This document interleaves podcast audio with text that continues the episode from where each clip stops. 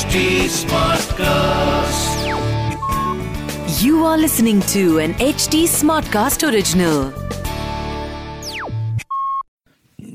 एक मिनट रुक जाओ रेडी होने दो चलो ये कर लेते हैं this could be a great intro Hi, I'm Akshay. Hi, this is Saurabh, and you are listening to the Founder Thesis podcast. We meet some of the most celebrated startup founders in the country. and we want to learn how to build a unicorn. Hi, everybody. This is Tonmoy Shingal, one of the co founders at Mettl. We started Mettl in 2010. It's an HR tech SaaS company. And uh, we ran it for eight plus years before in 2018 we got acquired by uh, a Fortune 500 company called Mercer. So imagine that you are the recruitment manager in a large company like TCS or Infosys. You probably need to hire thousands of people each year. Till a couple of years back, this type of hiring used to be pretty manual, with applicants writing out tests, a panel evaluating the tests, and shortlisting people, and so on. Overall, this was a very painful experience for both the job seekers and the companies that are hiring. But thanks to startups like Mettl, now the hiring process requires half the time and effort and has become 100 times more efficient. Today, Akshay Datt is speaking to Tonmoy Shingal, the man who digitized and transformed the business of assessments with his venture, Mettl. Even though Tonmoy belongs to Marwari business family in Kanpur, he had no ambitions of being an entrepreneur as a young man. Here's Tonmoy talking about his journey into adulthood after joining IIT Kanpur.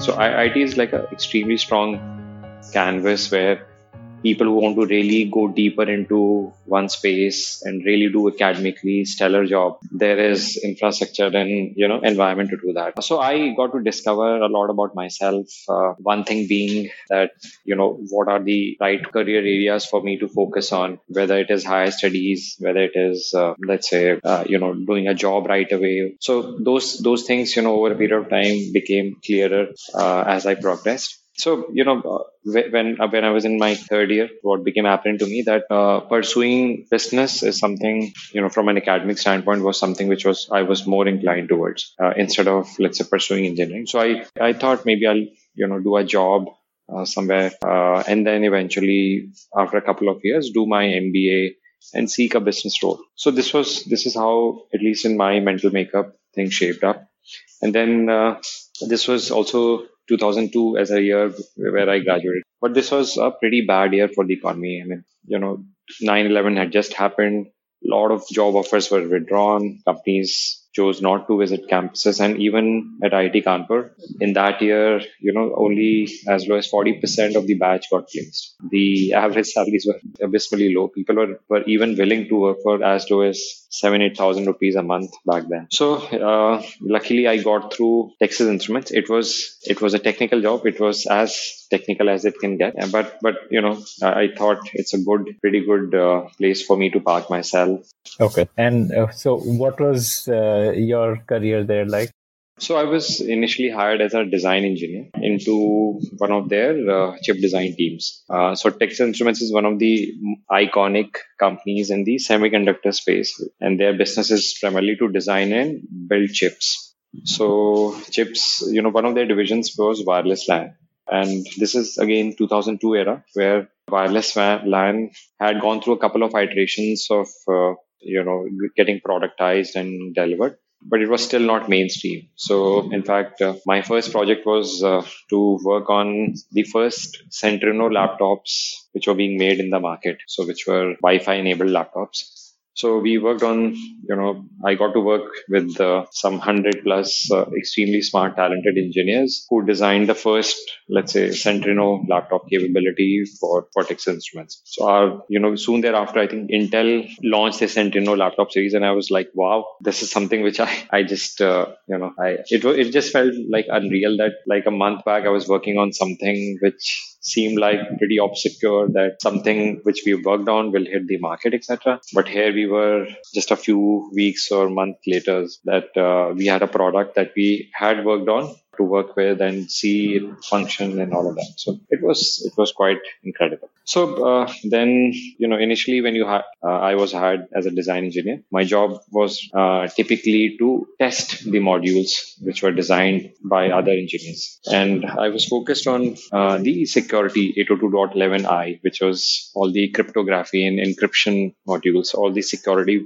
built-in features in wireless LAN. And then I had a brainwave of uh, redesigning a module, which one of my colleagues was doing in a in a much smarter way. Uh, so I thought, you know, we really don't need to design it in this way, and if we redesign it in some other way, then we can, you know, save a lot of cost and efficiency into the chip. Which is where, you know, even outside my, you know, core work area, I built a proposal. I really sat through it and designed how we can go about it and came out with a blueprint of if we redesigned this module in this way then uh, we could you know save let's say millions of dollars for the company. And so i pre- presented the same to, to our management and they were extremely well supportive. And soon i was put you know in charge of that project and and then uh, in fact uh, got to also file for a us patent for for that effort. Did this like put you on the fast track at texas so that's a that's a good question and that's a that's a tricky one. In fact uh, so at at ti then uh, while it was a very innovation led company it was uh, and i i thought you know i've done a remarkable innovation. But i was among the 80 odd people who were hired in the same year as i did. I was i think one of the last ones to get promoted. When when the next the, the first promotion cycle came, which was I think available for top 10 percentile of the cohort, again I was skipped. Then the next cycle, so I was then told that okay, you know, you did well, but you know, some people did better. So next cycle came, which I think was available for the bulk of 70% of the people. Again, I was skipped. So so then you know it was as if my world sort of fell fell apart. That uh, if and you know among those 80 people, I, I, don't think not more than two three people would have filed for patents or done some at least in at least in my definition such remarkable work. So till that time, I quite enjoyed. I also sought longer term career at Texas Instruments. Uh, there have been you know plethora of cases you know i was working with people who are like 15 years 20 years 30 years into the company and uh, so ti seemed to be that kind of a company where once you join you just continue there forever. But you know this thing sort of you know, rocked my thought process and made me realize that you know my core goal was to do my mba so after three odd years at Texas when uh, when this thing happened, and in the interim, you know, I had given CAT, uh, not really hoping or focusing on it, but but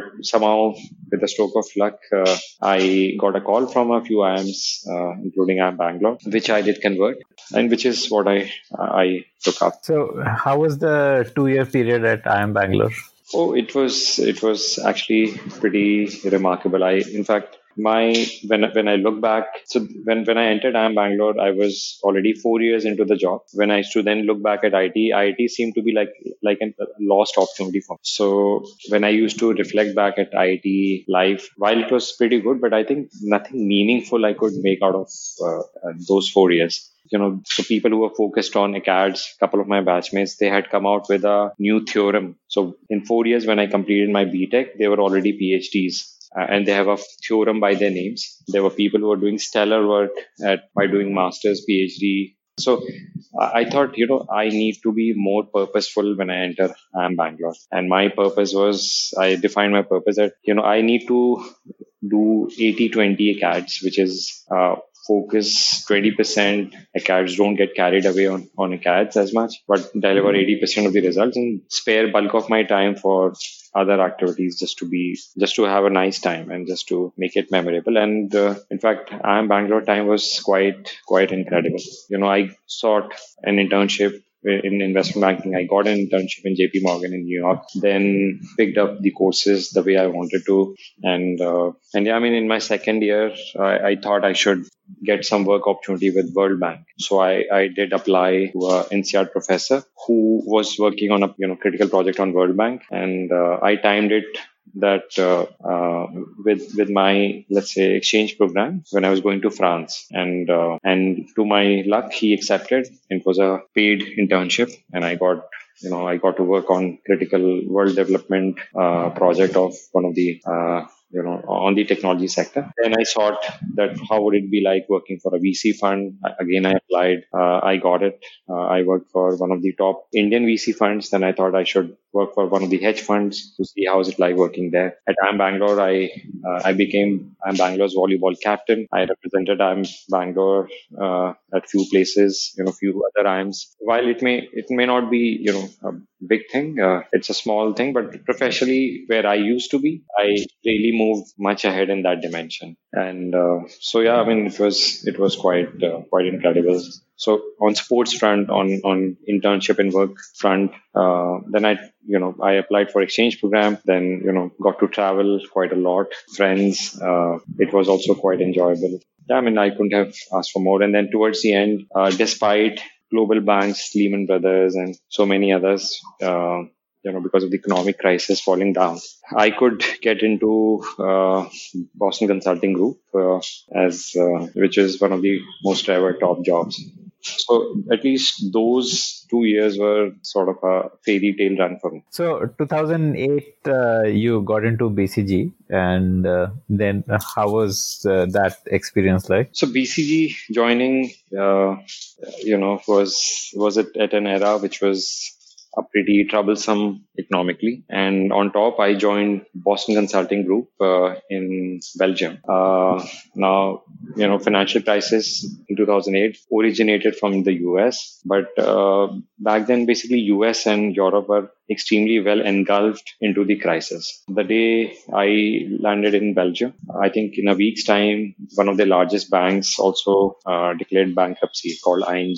Uh, and uh, so it was i think bailed out so economy was in a in a pretty troublesome time uh, i came from like emotional sort of seemingly professional highs in the last two years uh, eurozone was going through a negative economic growth uh, and uh, projects for companies including bcg were probably hard to come by so i, I uh, you know after like just six months in fact less than six months of my being at bcg uh, I was let go. And this was uh, in early 2009. Like what happens with any dream run, right? When you fall down, it's a steep fall. It is really sometimes backbreaking. So it was uh, a pretty steep fall. Uh, jobs were pretty hard to come by. In the way the let go happened was pretty uh, unnerving for me. You know, on top, uh, I had sort of a uh, somebody I was, you know, going to get married to in an arranged marriage marriage route. That also uh, fell apart. So there were three. Because you lost your job. See, I, I wouldn't, I, I don't know exactly. Unrelated. Okay. It could have been unrelated. I don't know exactly how this happened. So, you know, we were, uh, we were only deciding the dates. Things were fixed, but finally it fell apart around the same time, I uh, broke my ligament uh, of my ankle, which is a third degree ligament. So for another year, basically, I could not walk. Uh, and third, obviously, I lost my job, and uh, and this was in the backdrop of uh, a financial crisis. Uh, so jobs were extremely hard to come by. While people did offer support that let me help you find a job in Belgium itself, but then I, I thought maybe it's, it's a good idea to come back to India and look for work. So for a good time, I I applied. I started looking for jobs. Uh, and I don't know if you have some recollection of that time, but jobs were extremely hard to come by. I mean, uh, for one opening, there were like probably hundreds of applications. I think we school graduates were pretty much available in excess. And, and yeah, I mean, I stationed myself for some time in Delhi, in Mumbai, uh, even elsewhere, but all I could land up is at best is, is interviews with uh, recruiters, the placement consultants, and not even, you know, getting a final interview call with somebody. So, uh, so it was, you know, amidst the sort of emotional lows, health lows, and financial lows. So this was sort of that time. And when things don't get going, uh, I think uh, uh it was a fairly sort of a downtime. It was a depressing time, at least, you know, probably the lowest time, lowest point of my life. Uh, and which is where, uh, you know, I got a lot of time to reflect back uh, on my myself, and uh, my parents were also getting a little uh, worried because I was being from a Marwadi family. You know, you there's a certain age you get married in, uh, and I was exceeding that, and you know, at a, at a How how old were you at this time? 2000, 2009, I was 29. And then, you know, suddenly from a good dollar salary, one of the top jobs from college, from so to say in the, let's say, marriage market being a hot property to like a completely junk bond, which nobody wants to invest in. So the prospects that I, who I met back then, uh, the first conversation used to be, you know, what do you do? What is your salary? How much property? What is your bank balance? So, you know, it was, it was a good reckoning time for me to think about who am I and what exactly do I want and uh, what is it that I should be doing. And uh, back then, basically, I realized that you know i i am from a marwadi family. Somewhere being an entrepreneur doing my own thing was the thing for me because it was not because of the love for money or financial success. It was because probably it, you know being a marwadi and an engineer you wanted let's say an open space to express yourself creatively and your engineering mind into building something of value and repute uh, for some somebody, you know, somebody or some companies. I realized that probably what whatever objective function I was chasing was a plastic one for me. You know, trying to maximize money and financial gains in short term, if I may say, uh, attractive distractions. So because you know, if, if you're like uh, imagining yourself that you had to go to the airport to catch a flight. On the way, you get you see an amazing side where a lot of razzmatazz is happening. There's a there's some you know free booze, free party going on, and and they say it, it'll be the time of your life. You will just come spend some time here. You know, back then when I joined BC, I chose to abandon my goal and join that attractive distraction. So it was not bad at all. But then. No, but did you really have that goal to do your own business? I mean, w- was it really like a clear thing in your mind that yes, or was it like, I mean, you know, 60% of people who pass out from college think that they want to do a business, but most of them have that as a, like a faint goal and very few would actually have it as a strong goal. So what was the case with you? It's a see, it's a good question, and uh, you know the the way I answered that for myself back then was I reflected back in my life that while at TI there were you know automatically some startups I kept ideating on. In fact, I joined uh, in some sort of an advisory capacity to some software companies who were trying to build some basic software for manufacturing setups. So, so much so that uh, you know, few of those people were staying in our own house, and I was trying to help them in some way. Also, back at IIM Bangalore, uh, I tried, you know, my hands at building something. So, you know, also a few of my role models uh, that I also reflected back, uh, they may not be financially super successful. So there was one super boss I had uh, called Mr. Ravi Karnat in Texas Instruments. So he's also, you know, from IT Kanpur and he also tried several of his uh, startups and uh, entrepreneurship during his career. So he was you know, and I was pretty good friends with him. He seemed to be the go-to guy for any sort of discussion. While he was fairly senior up, but you know, you, he was super approachable. One of our very different kind of uh, uh, managers or bosses or bosses, bosses, bosses you could have. So I discussed with him. Also came out that he was financially not successful, etc. But he told me that how professionally and uh, fulfilling life he has had, and uh, he, you know, gave me uh, a view on that. You know, uh, a lot of times, you know, there there are no right or wrong decisions. Actually, what you do after taking a decision is what makes it right or wrong. What did you attempt in IIM Bangalore? I was attempting to build a startup which looked at uh, power consumption. So I, I, felt that I felt that if we can optimize our power consumption and become a leader in that, uh, we can also not just deploy this technology in India but even outside India. So if, if we look at by 80-20 rule, 80% of the power being is, could be consumed by 20% of the establishments. Even within those establishments, there would be 20% of the you know gadgets and places where, which will be guzzling huge amount of power. It's just that nobody probably would have looked at it from a critical sort of angle and looked at the choice of solution sets available and how to go about it. This was just an idea, or did you actually like try to implement but decided, okay, uh, not right now? I think I, I was only doing it because Uh, probably had a keen interest, like a hobbyist, hobbies plus approach with sight of the shore in mind. So while I want to swim in the open ocean, but I always you chose to swim with shore nearby that I have a fallback option. I thought, you know, with BCG's job gone and things being hard to come by, uh, you know, what is it exactly that I want? So I felt that uh, probably you know joining organized corporates is not something which suits my skill set and uh, my ability to really make any mark there is uh, next to impossible. Also from a productivity standpoint, I mean typically any organization they work slowly. There, there would be a lot of engineered work which is not you just doing that work not from by producing something or making anything efficient. In fact, I and I read this quote that ships are safe in a harbor, but that's not what ships are made for. So and that quote had a pretty strong impact on me and my decision making. So, uh, you know, at, at that time, uh, when I was getting more time to reflect and without any job and no job in the site, I said, you know, who am I? I mean, yes, I did IIT Kanpur. I came, I graduated from IIM Bangalore. Do I have the potential or do I need to be in the backdrop of a top notch name like a BCG or a Microsoft to make a mark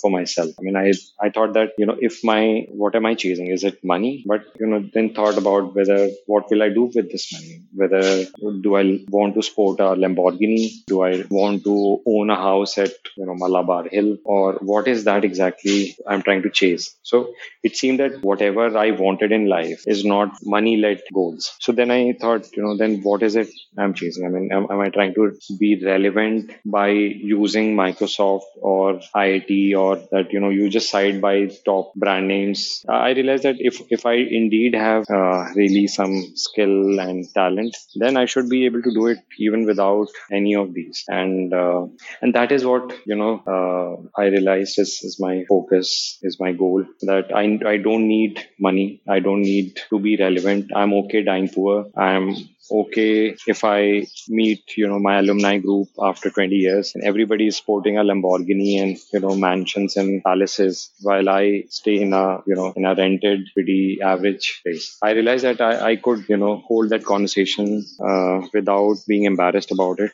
uh, provided I chase and do something which I really wanted to do. And uh, when I turn 55, when I look back to my life, whether or not I had money, at least I would be satisfied that every day of my life I'm doing something which I really wanted to do, uh, be it playing sports, be it whatever. So that sort of gave me that courage. So I, I thought, you know, what kind of a ship am I? Am I the ship who's supposed to be in the docks you know, with the trying to party and enjoy and host, let's say become a restaurant, become a museum, or should I, am I meant for sailing the high seas am- amidst these storms and maybe eventually get battered and bruised in, in the process. So, you know, I, I summarized all this, all these flashes of experiences, wisdom all together and defined for myself that this is what I really want. I want, uh, I'm not driven by money. I'm not driven by fame or uh, designation. I really want to start something and that is a great canvas which will, where I can apply myself to create something useful and meaningful for, for the society. I mean, either for consumers eh, or for businesses to do something which, uh, which is a real challenging business problem. So, how did you uh, end up starting Mettl? And uh, tell me about uh, your co-founder as well. Metal basically happened in 2009 mid. When we started, we were known as IndusLink Training Services Private Limited. So we started as a training company. So we thought that what you know there have been a big mushroom of tier two, tier three colleges, both in technology and the business and other discipline side, which have come up uh, in India in the last four to five years. And uh, while industry was growing pretty healthily, industry needed top quality and trained graduates. But then what uh, were being produced by these tier two and below schools was were not adequate. Uh, so while students needed jobs, industry needed to hire trained, skilled people. But then somehow uh, there's some divide, there's some gap which needs to be fulfilled. And the current academic setup is probably not able to do that. So we thought we'll build industry linked trainings for these college graduates. We started with B school training. So we picked up some top six, seven, eight hot industries where there were the most bulk of the jobs. And we interfaced with the industry experts, identifying what skill areas would they like B school graduates to be having. And so we defined and designed those trainings to deliver it to those colleges. We thought either. So who is uh, who is we here? Who all were there with you doing this? So I started uh, with uh, a friend in IndusLink Training Service Private Limited. Her name is Vandita. She is uh, wife of one of my uh, closest friends called Ketan, who who is my eventual co-founder at Mettl. So Vandita and I, Vandita was running her own food startup. She was also interested in education. She had good connects in the education space. I, I knew them for, for the longest time. And so uh, while I was looking for a job, I interfaced extensively with them. I, we shared common goal of doing something in the education space. We built this plan. We realized that there could be a pretty reasonable market opportunity. Uh, we, we thought that we'll, you know, uh, start deploying these trainings physically for now. So having a physical industry expert going and delivering these trainings, then eventually make them online and remote completely. So something what uh, probably Upgrad or Simplilearn uh, is doing today. You know, we built good quality trainings, uh, start selling it to colleges. But uh, after, how did you uh, do those sales? Uh, I mean, I imagine sales would be like the toughest thing to get a business started to, to get the revenue flowing in. So our motivation to do sales, I think back then was that we did not have this realization that how tough sales would be to do. And uh, I've been always a student of logic and rationality. It seemed that whatever is rationally correct should happen. So I had sort of a little bit of disconnection with the rest of the world or the, way the way world functions. So your mindset was if the product is good, people will buy it. You know, why won't people take a training? training or buy a training when they're paying several lakhs to a B school, right? Just for hanging around there without learning any job. If I'm getting them really top notch industry experts to uh, deliver trainings in industries which are pretty hot, uh, who are recruiting. So why won't colleges or students buy it? And so, you know, we, we would make uh, at least maybe 100, 200 trips to from Gurgaon to Greater Noida to the B school hub. We just got uh, one sale done. Which college was it? This this was called Sharda University. So this came uh, surprisingly pretty early, but none of the other colleges, you know, took the bite, and we were they kept making us go round and round in circles that come some other time. So then we realized that eventually that this is not working or this is not flying. After like you know running it for eight to nine months, we were in terms of our commercial traction right where we were in our first week. So surprisingly, in the first week itself, we got Sharda University done. But then, you know, let's say after one years of trying to sell hard to various different colleges, uh, I remember going to Allahabad. Uh, I remember going to several, you know, making several trips to Hyderabad and, but no sale came by. I mean, there was zero, completely zero traction. And uh, colleges said, you, you get jobs to me. I mean, I don't care about training. So that sort of thing sort of failed our business model. And around that time, we started getting several requests for that. Hey, you while you're saying you do trainings, can you do assessments instead? Because this is what we are interested in. And uh, we started getting few companies to say that uh, we are we'll be keen to hire people from any university or any college, provided you can assess the candidates and give it to us. Can I use some of your assessments? And which is where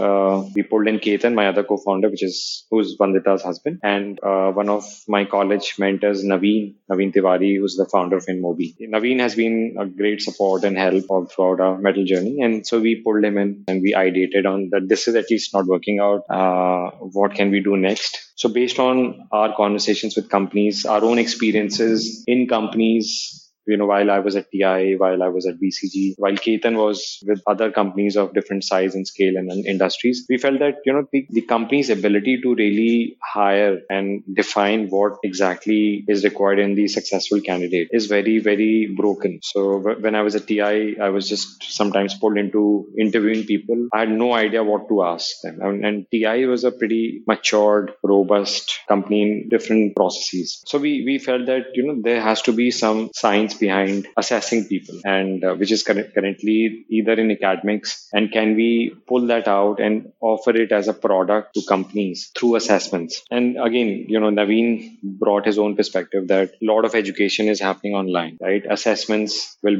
begin to soon follow. Uh, so when people are get, fine getting educated online so they should be also fine getting assessed online. So we felt that that there is for various different consumer needs there are systems and platforms. So if somebody wants to watch a video, there's a YouTube. If somebody wants to have email set up, there are several platforms available. But assessment, which will for humanity emerge like a big need. For 7 billion people, we assess that there'll be at least 100 billion odd annual assessment situations. So we as students, young professionals have to go through either a lot of practice tests you know high stake tests for various needs and uh, purposes uh, and they, the number could be as high as 100 billion but there's no de facto system to host and provide uh, a digital infrastructure to conduct these tests. So we thought that we can create a super great technology system to do assessments. And so this is mid, late mid 2010, which is when, you know, we realized that it is now a very technical product. So that, that's when we started Mettl. We thought that what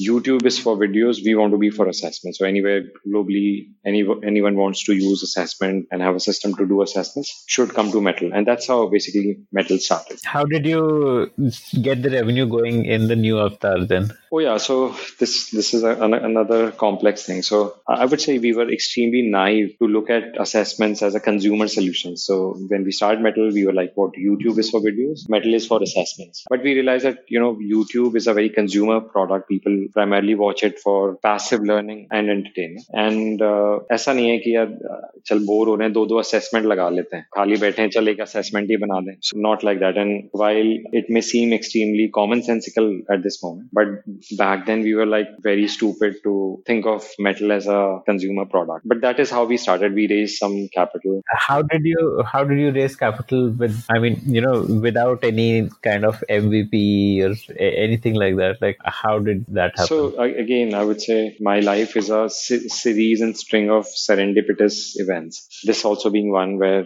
we we uh, went to some of our family and friends uh, and they were pretty kind enough we had a, a business plan which was completely in shambles. You know, we made some maybe 15, 20 pitches to our friends, our family members who were in, a, in some capacity to invest. And uh, luckily, there were six people who, who were who chose to bite into our story. And uh, in fact, uh, I'm still pretty cordial in, in touch with them, all of them. And when I meet them, ask them, "Yeah, हमने क्यों invest किया था उस समय?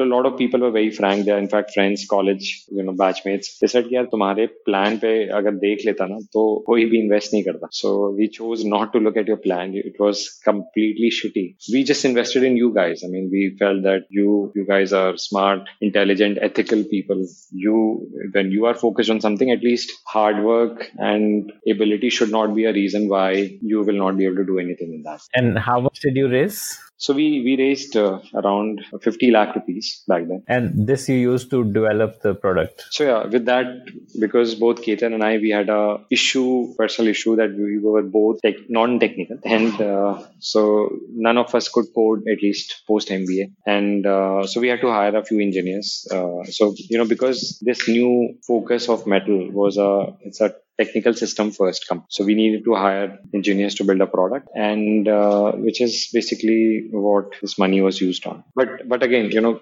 this only could help us uh, make some basic MVP of sorts in place, not the revenue. So revenue eluded us even after building the first version of the product. Uh, again, you know, soon thereafter we made the MVP. We met uh, Bloom Ventures founders. In fact, they had just set up their fund around that time. I remember meeting Sanjay and Karthik, calling them to Park Plaza in Gurgaon, and uh, our office was very close by into a basement. So while Sanjay and Karthik they were insisting, you guys please come to, please let us come to your office, but there was no washroom in the office. I mean, we felt that maybe it's a it's not a wise idea to call them there because it's it's a dysfunctional setup. I mean, being having a washroom is important. Then we did not have it. So called those guys. They insisted that we want to really see your office. So we took them there. And then, you know, they liked us. Uh, they soon thereafter committed an initial seed round. What what did they commit to? They committed to the B2C business plan. So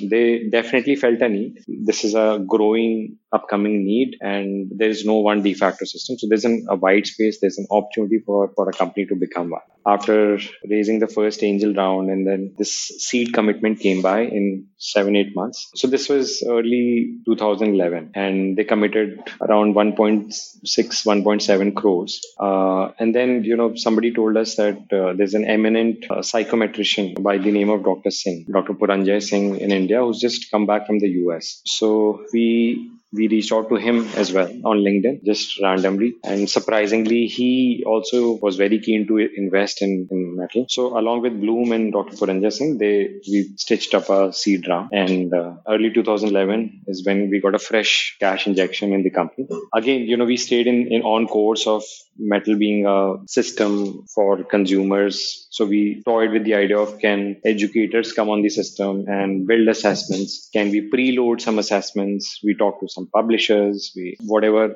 assessments are there at the back of your books, etc. Can they be made online? But then you know MOOCs were a big thing. Then reached out to them if they can integrate with us for their assessment needs. So you know we kept thinking that you know wherever assessments should be are needed to be used can we power those assessments? So in the quest we built a pretty feature rich robust stable assessment system. So what what you built was the engine but not the content assets and by content i mean the actual tests. Absolutely. So yeah i mean we tried with various channels with various types of players, educators, education companies, but then even you know HR uh, HRs of corporates. So they said, you know, we really like system. I think it's pretty feature rich, and this is what we want. So, uh, but we we want assessments. We don't want the assessment system. So this is you know a classical issue of a product market fit, where you go to market with a with an assumption about a product that would be there. Again, there's no let's say no voice clearly which tells you that this is not a great product market fit and you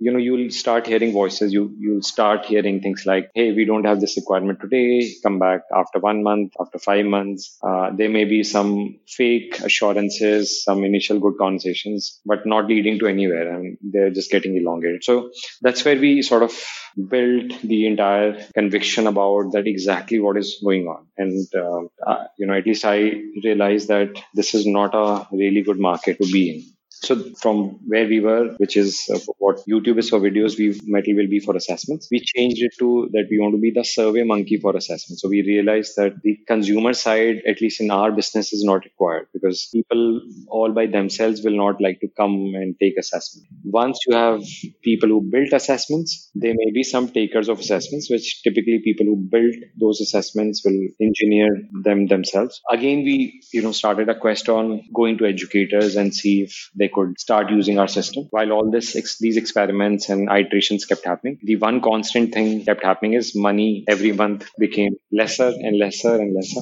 What was your uh, headcount like by this time, by 2011, when you were pivoting from B2C to B2B? So uh, I would say we were around 15 to 20, between 15 to 20 around that time. And these were mostly software developers, or you also had salespeople? So 70, 80% were all software. There were one ops person one more salesperson. So so we kept focused there, but we realized that we'll soon run out run out of funding, and uh, that's when we realized uh, to begin a fresh Series A round raise. Although uh, you know we started clocking some bit of revenue, we we cracked a couple of deals with uh, Cognizant and few other larger companies. Yeah, so by this time you started creating uh, tests also. Yes. So in the quest for business, you know, we started doing discussions with require in requirements, which we used to earlier say no to. So we started taking these projects. So we imagine that, you know, the market of assessment is like a highway, you know, in the context of Gurgaon, let's say it's NH8. Let's say if I'm stationed somewhere in sector 50, I want to run my car with 50 kilometers per hour or 80 kilometers per hour, but internal roads are not letting me do that. Uh, I need to somewhere reach NH8. And if there is current infrastructure doesn't lead you there, you yourself have to build it. So either, you know, the market is like that, that, you know, companies are willing to create their own assessments. And th- so those roads are built where you could reach that highway. Then you can be on your own and you know define that this is exactly what I'll do. But if not, then you will have to build the roads. You will have to facilitate that business by doing extra bits. So just by making NH8 with no connection doesn't mean cars will start running on. Build the internal roads to let the cars get feeded into the highway. So that was the analogy or we thought that we need to let by building these additional work, you know, services or service packets to facilitate business coming to us. So that led to Cognizant closing. We were close talks with Wipro, few other companies, and we and that that was an opportune time for us to also start raising more capital uh, and also thinking, rethinking about our own business. That what exactly you know, at least Survey Monkey for assessments is also not working out. So then you know we reimagined ourselves as HR tech SaaS system because we needed extremely strong assessment capabilities on our system because these companies who are looking to use assessments and get the benefit out of it don't want to make it. They, it, it is also a technically challenging exercise to do it. When you start your company, you may be at, let's say, 10,000 feet high in the sky and you may see your market as a very homogeneous market. The, the lower you go down and the more clearer you get picture about. I mean, it, it may start looking the same homogeneous market may start emerging out as different categories of markets with different, distinctly different requirements. One realization came is that you can't change the way what market wants. You can only serve that what market wants. So, uh, which is where, you know, we got to assess or uh, what different customer and product feedbacks from different customer categories we were getting and to define where are the well-defined market where we could garner more revenue and go deeper and build expertise and start selling more actively. We incorporated all that in our business plan, pitched it to few funds, uh, is when Kalaari gave us a term sheet. Although, you know, just before that, we went through our own crisis. So two of the top technology folks, the, the senior most and the second senior most. Second senior most was also uh, one of my juniors from IIT Kanpur. And uh, the senior most was our CTO back then from IIT Delhi. So they, on the same day, uh, quit uh, giving us like 15 days notice. So, you know, I think it was again, a, while we were constantly trying to reinvent ourselves, uh, this is the last thing we wanted. Uh, and we were actively looking to raise uh, money. Uh, so it was also a big jolt into our plans and money was soon running out. We pitched to several funds. Uh, we got several no's we got few yeses. In fact, just two yeses. Kalaari was one of them. So we met Vani. Vani quite liked us. We could enthuse her with our plan. And she could see, you know, this is a distinct, definite need of the market. So, you know, at least what, what I've realized is, uh, in the VC space in India, there are two types of people or two types of decision makers. One are people who, are professionals in the VC industry who are either bankers and consultants who enter this, this space and uh, they're like trained professionals. So, you know, their characteristics are distinctly different from entrepreneur led VCs. The difference is one, I think the realization, the, the intuition of where there's business and where there is not. So typically an entrepreneur led VC, you know, they go by a gut call, whether there is a business business there's a real market need or not. Wherein a lot of professional led VCs like to get data and a lot of more validation, etc. You know, these are relatively small spaces, untracked spaces, and it is very difficult to furnish any sort of data. So we we got into so many conversations with potential VCs back then lot of them, all of them said no. But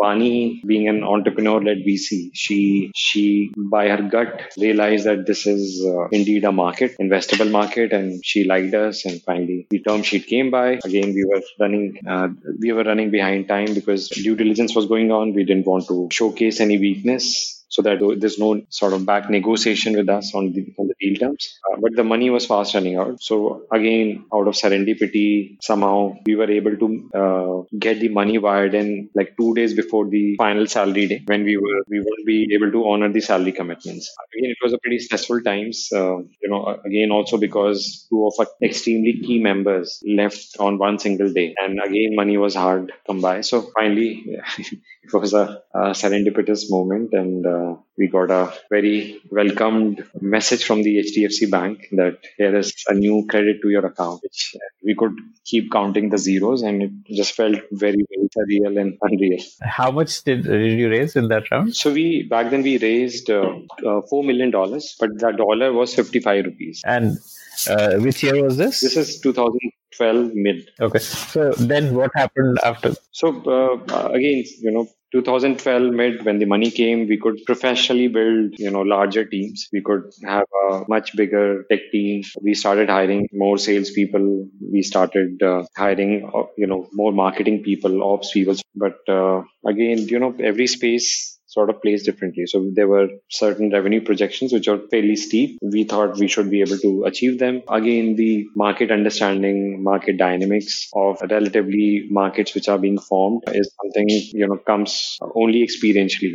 Uh, so the more you think about that, this should be a rational decision, but actually it is not in so many cases. So we thought that this is a great chosen market for us, but we realized over time that you know HR is a back end function. It's a cost function. It's a function which not too many companies like to invest too much on. And traditionally, maybe the decision makers take time, take their own sweet time to make decisions. Budgets are tight. Uh, there is a lot of scope for negotiation. And then also we experienced uh, credible competitors uh, who started coming to our market. So there were two companies, uh, you know, notably Aspiring Minds and uh, CoCubes, which which started with doing something else. Okay, and uh, in fact there was potential synergies and partnership possibilities with them because we were a pure pure play B two B company to provide assessments, and they were consumer focused come to help colleges college students getting placed. Assessing them was one of the you know many steps they used to do.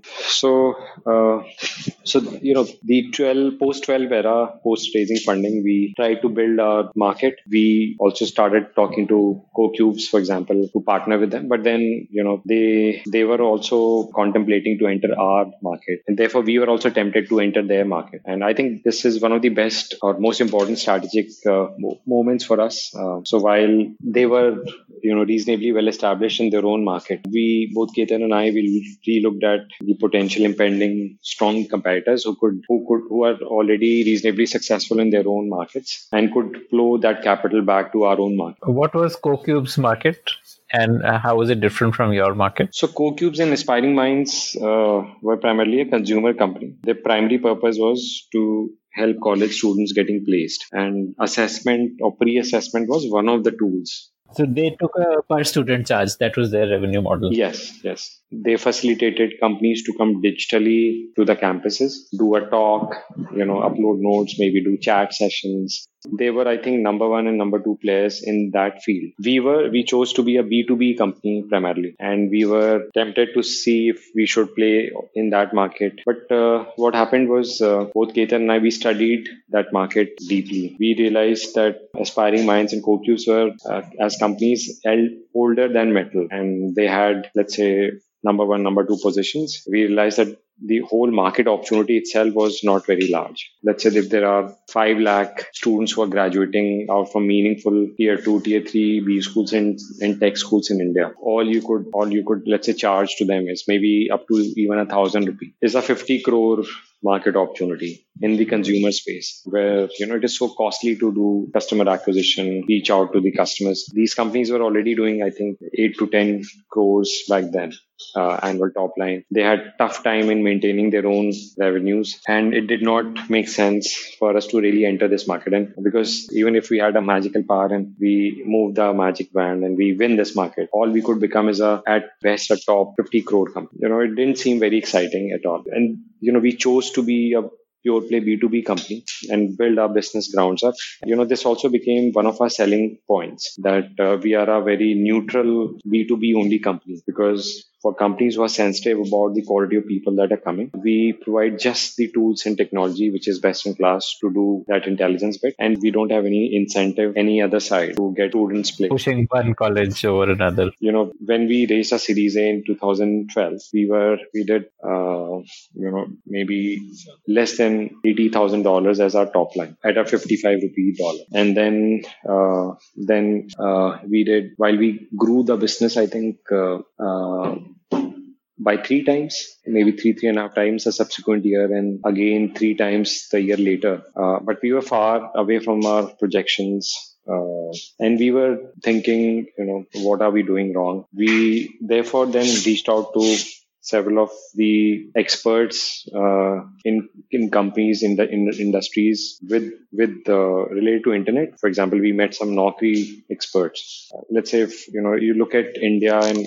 if a product company has been successful in you know uh, delivering a sizable business it has been naukri.com so we reached out to them to their experts uh, to understand how they have scaled their operations their business. And uh, you know we we got quite intrigued by their approach and how they used to scale up their sales effort, how they you know do an account based uh, mapping, and and uh, they they used to sort of look at their entire market, which was India. Uh, as let's say buckets of revenues. So let's say you imagine a map of India, which was which had let's say in the first year five buckets of revenue, which is you you say Delhi is one bucket and Mumbai is one bucket and top, top cities, top five cities are five buckets. The subsequent year they'll split it into two or whatever, three. That now Delhi has become three buckets. So Delhi will become Delhi separate Noida, yes. And so,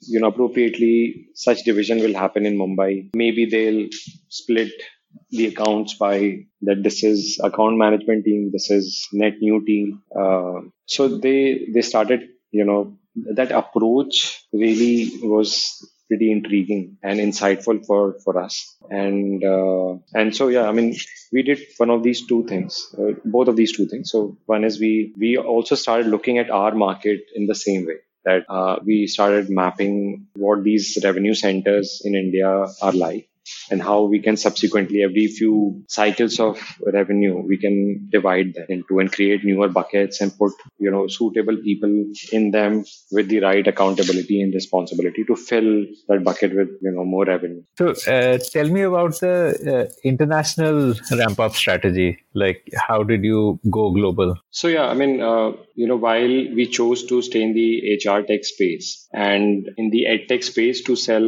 a high stake assessment platform. But you know what we realized eventually is that the market size of India is limited, and we couldn't become a billion billion dollar company just by focusing on India because it's a B2B market in India is nascent and small, at least for our product category. And uh, so, you know, quickly in hunger of, you know, expansion and because of some positive signs in 2014 from the US, uh, when we cracked our first 600 or thousand dollar deal from the US. We thought that maybe what whatever effort we are doing in in India is uh, if it is focused on the US, then we could garner maybe 10x more revenue or more with same or even less effort. So so so we, we you know uh, while it was difficult to get a 20 lakh check from Cognizant and it required 10x more effort, but signing a $600,000 deal from a no name company unnamed company in the US was possible to do it on phone. And that sort of excited us. And we cycled it back to the board. They were also excited. They said that, you know, US is like by far a 100x bigger market and we need to set it up. Uh, invested one close to a million dollar in the US. We, we set up a US entity. We hired some US local people. So we ran that office for like a year. You know, you, you know how US people are fairly expensive maintaining an office with people's health insurance and, you know, service, severance packages are pretty expensive. So, you know, for our, uh, to, to our surprise, negatively, you know the entire close to a year of effort in the US uh, by doing enough amount of also marketing, which was palatable for a company of our you know pockets and size. Uh, still, there was absolutely no commercial traction in the US. So nothing trickled down to anything revenue. So this was like the Sharda case all over again. this was yes, this was the Sharda University 2.0, uh, and uh, but the Sharda, the, how it was different from Sharda universities, it was Sharda University 200.0 because it drained a million dollar into an already financially struggling company, right? And we had to honor and meet a lot of commercial and severance commitments. And uh, so we, out of let's say four million dollars we raised, we lost a million there with zero top line impact. And so we had to shut down the US office and relook at the whiteboard that we were running out of money. And uh, and so we reached out to funds, see if, you know, we can get a top up, we can raise some new round of funding. This is uh, 14, 15 timeframe. And uh, quickly we realized that there was, you know, minuscule to negative interest to fund the space anymore. And uh, we we quickly realized that we need to be completely on our own. So either uh, we plan to shut down or uh, or we need to reinvent ourselves because there will not be any external injection of funding. So that that is where you know both Ketan and I with eight odd months of runway left, uh, we started focusing on the bare essentials, on just scaling up the revenue bit, what it takes, and cutting down everything uh, which was not business additive. So all our decisions you know use to be like ये feature बना रहे हैं यार ये इसमें customer को फायदा होगा कि टेक के बंदे को फायदा होगा कि ऑप्स के बंदे को फायदा होगा lot of so that is you know these tough moments sort of made you realize the you, you you get an opportunity to really brush up your sharpness and get focusing on things and the only things that matter. So that, is when, you know, we built the US, stopped the US plan completely, stopped all the flab which was there in the company in the sense that we were spending a lot of money in marketing uh, of the tune of $40,000 at its peak a month and uh, the number of leads generated by marketing uh, was you know was adding up to the business of i think just thousand dollars or maybe even less. So we just completely whatever discretionary spends were there like pr firms etc we just slashed all that. We you know made the participation in events zero. So and we focused uh, completely on let's say very sharp lead gen based marketing which is extremely measurable उसी चीज में दो रुपए डालने जिससे दस रुपए निकले या पांच रुपए निकले so uh, again this is where the realization of how to look at sales uh, while understanding the Naukri.com model came by. Yeah, Naukri also doesn't spend much on marketing. Right, right. We we also became extremely frugal into marketing. So from a forty thousand dollars, we had scaled our cost base to around eight, seven to eight thousand uh, dollars and uh, which was primarily only salary cost of a few people. And uh, then, yeah, I mean, we started doing the sales experiment with quick iterations, and we deployed wherever things were working and rolled back features and experiments where it was it was they were like quick small startup experiments within the Mettl umbrella uh, to try and toy with newer business avenues. So we focused every energy, every part of the company into just one focus area, which was to grow Mettl, to grow the assessment space. And, uh, and I think those, you know, this was the turning point of Mettl with, you know, in 14, 15, doing our top line of seven odd crores with our cost base of 18, 19 crores. The year after, we tripled our revenue by slightly reducing our cost. This was also a time when, you know, one of our extremely hustling key members said, who was a part of the ops team, said, enough is enough. I'm not going to work anymore. And either I do sales or I do nothing and I'm out. So it was a tough call to let a, you know, ops guy do sales. A stellar ops guy. Uh, so, but we again took that, ex- did that experiment and he did not, you know, uh, make us repent that a bit. And uh, very soon we, we could, you know, uh, start garnering more and more business. And again, we deployed more marketing dollars there. It also started bearing more fruits. We set up a pretty reasonable size inside sales team. And then very soon we started having maybe 1500 to 2000 customers uh, from outside India, from 80 odd countries. So why did you, uh, when you were a company making enough money that you didn't need funding, why did you agree to get acquired? What what was that what was the thinking behind that? See it's a it's a very good and a tough question. And so uh, we realized that you know from let's say three to five years and beyond like let's say four years and beyond we will start seeing stagnation. It could come even earlier because of the recession. And therefore uh, you know this is something which uh, from a long-term continuity perspective may not be very attractive. So we realized that uh, can we become a you know a hundred million dollar company? Probably yes. Uh, in terms of uh, can can we so we, we were doing already $10 million of top line then. Can we become a 20, 30 million dollar company? Probably yes. But can we become a 60, 70, 80 million dollar company?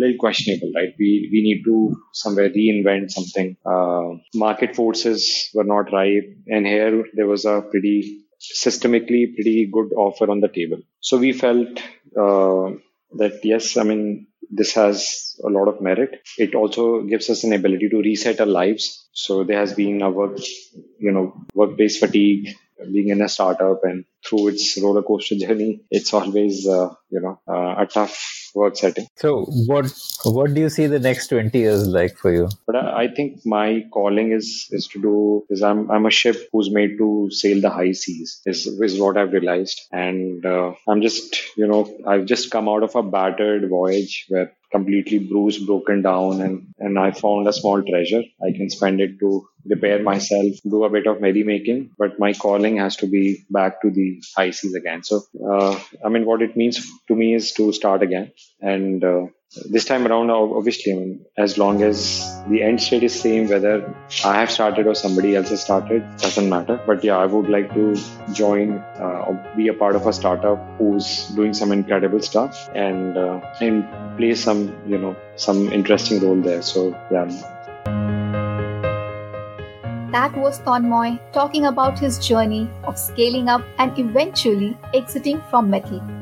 If you think you have an idea for a tech startup that would intrigue him, then write to us at hello at thepodium.in and we'll get you a chance to pitch your business idea to Tonmoy.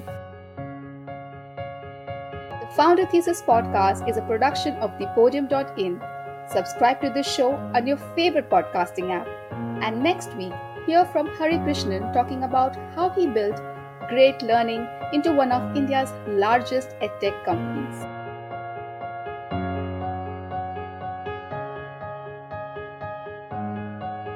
If you like the Founder Thesis podcast, then do check out our other shows on subjects like marketing, technology, career advice, books, and drama. Visit thepodium.in, that is T H E P O D iun.in for a complete list of all our shows.